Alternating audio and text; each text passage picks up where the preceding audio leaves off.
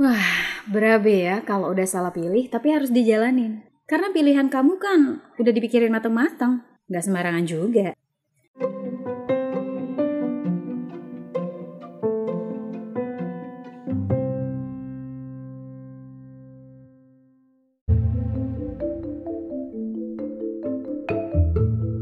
Episode ini adalah bagian dari tantangan 30 hari bersuara 2022 yang diselenggarakan komunitas The Podcasters Indonesia.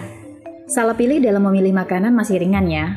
Misalnya kurang asin, makanan itu kurang pedas, bisa ditambahin garam atau cabai.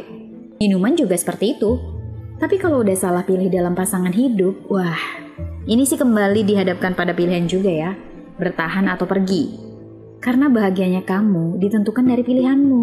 Allah aja udah ngasih tahu kok klunya. Kalau kamu sama si A akan begini dan begitu. Kalau kamu sama si B, apakah kamu siap dengan karakternya? Tapi tetap yang memberatkan atau yang dipilih itu ya agamanya yang menyelamatkan. Karena nggak semua manusia sempurna. Pasti ada aja kekurangannya yang harus kita terima dan tolerir. Karena kita juga manusia yang banyak kekurangannya.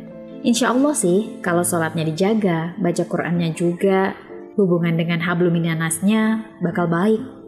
Karena habluminallahnya udah dirapiin duluan. Terus gimana dengan salah pilih jurusan kuliah? Pernah nih ngalamin. Harusnya yang dituju itu broadcasting, eh malah masuk jurnalistik. Untungnya masih sama-sama ilmu komunikasi ya, linear sih, tapi kurang pas aja ilmunya. Dulu tuh suka dengerin penyiar radio ngobrol. Gimana bisa jadi penyiar? Kuliahnya ngambil jurusan apa?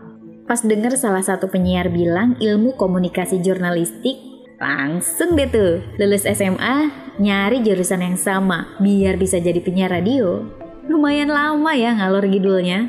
Akibat salah pilih jurusan kuliah tahun 2005, nganggur deh tuh 2 tahun. Karena nggak ada yang diterima kerja di radio. Mungkin nggak ada basic juga kali ya.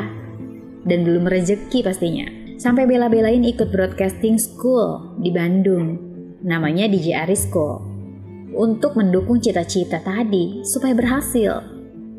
Udah berkelana menjadi kesempatan, akhirnya duduklah di bangku panas sebagai penyiar. Di Radio Dakta tahun 2016 sampai 2020. Penyiar sekaligus presenter Pro 3 RRI Juni sampai Desember 2021. Kalau yang ini salah pilih yang bertemu pada akhirnya. Kalau kamu sama mantan salah pilih menjemukan pasti.